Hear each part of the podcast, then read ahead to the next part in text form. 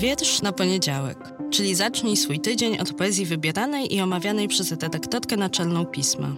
Nazywam się Magdalena Kicińska i zapraszam do słuchania podcastu.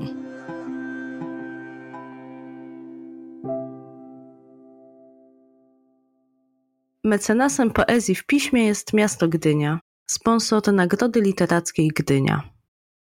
Cześć, dzień dobry, dobry wieczór. Witajcie w kolejnym odcinku wiersza na poniedziałek, a w tym tygodniu chciałabym pozostać przy powrotach do książek sprzed kilku lat.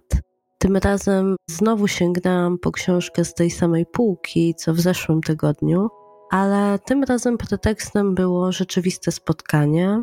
Spotkanie na świetnym festiwalu Żar Literatury organizowanym przez Bibliotekę w Żorach, miejscu wyjątkowym pod wieloma względami to tam właśnie przecięłam się z poetką Urszulą Honek, która brała udział w spotkaniu, rozmowie o biografii miejsc, o tym, jak to skąd jesteśmy i to o miejscu, którym piszemy, gdzie umiejscowiamy swoje opowieści się łączy.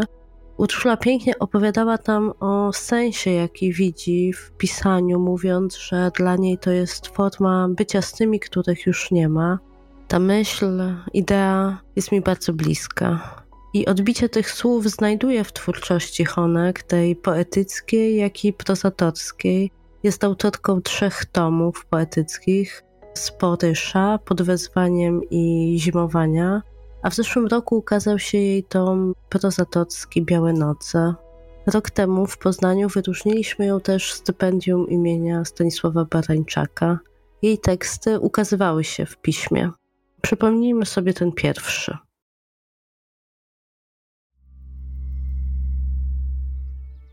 Urszula Honek. Moja mała. Była głupią, brzydką dziewczyną, mówili. Chodziła po lasach, straszyła kogo popadnie, kradła dzieci i mężczyzn. Wlejcie w jej gardło rtęć. Powie prawdę będzie wyć. Będzie się czołgać, aż tam, gdzie porzucono martwe. Była głupią, brzydką dziewczyną, mówili. Chodziła nad staw, topiła starców i niewierne żony.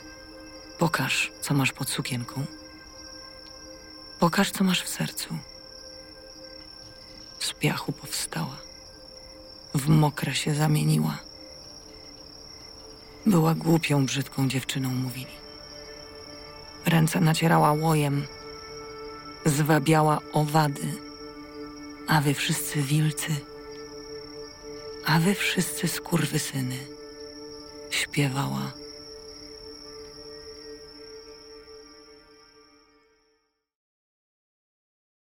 Dziś zaś chcę Wam przypomnieć tekst z tomu Zimowanie, taki, który jakoś bardzo pasuje mi do momentu w roku, w którym jesteśmy i do myśli o tym, że pisanie to praktykowanie bycia z tymi, których nie ma, których nie ma blisko na wyciągnięcie ręki, których nie ma, bo odeszli dawno, dawno temu. Z tym wierszem, z tą myślą Was dzisiaj zostawię. Trzymajcie się ciepło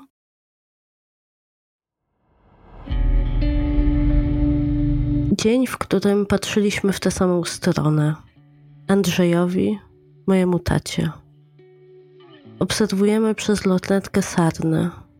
Cała rodzina, mówię. Jedna z nich zatrzymuje się, patrzy wprost na nas. Można by teraz wystrzelić pocisk i trafić ją prosto w serce. Czy inne wrócą, aby się pożegnać? Spłoszone zostawiają swoje młode, a potem długo nawołują. Można by rozwlec jej wnętrzności po polu, wrócić w to samo miejsce za miesiąc lub dwa i zobaczyć, że śmierć nie odróżnia zwierząt od ludzi. Podaję ci lotnetkę, żebyś mógł zobaczyć to samo co ja. Jednak ty nie myślisz o końcu, ale o trwaniu.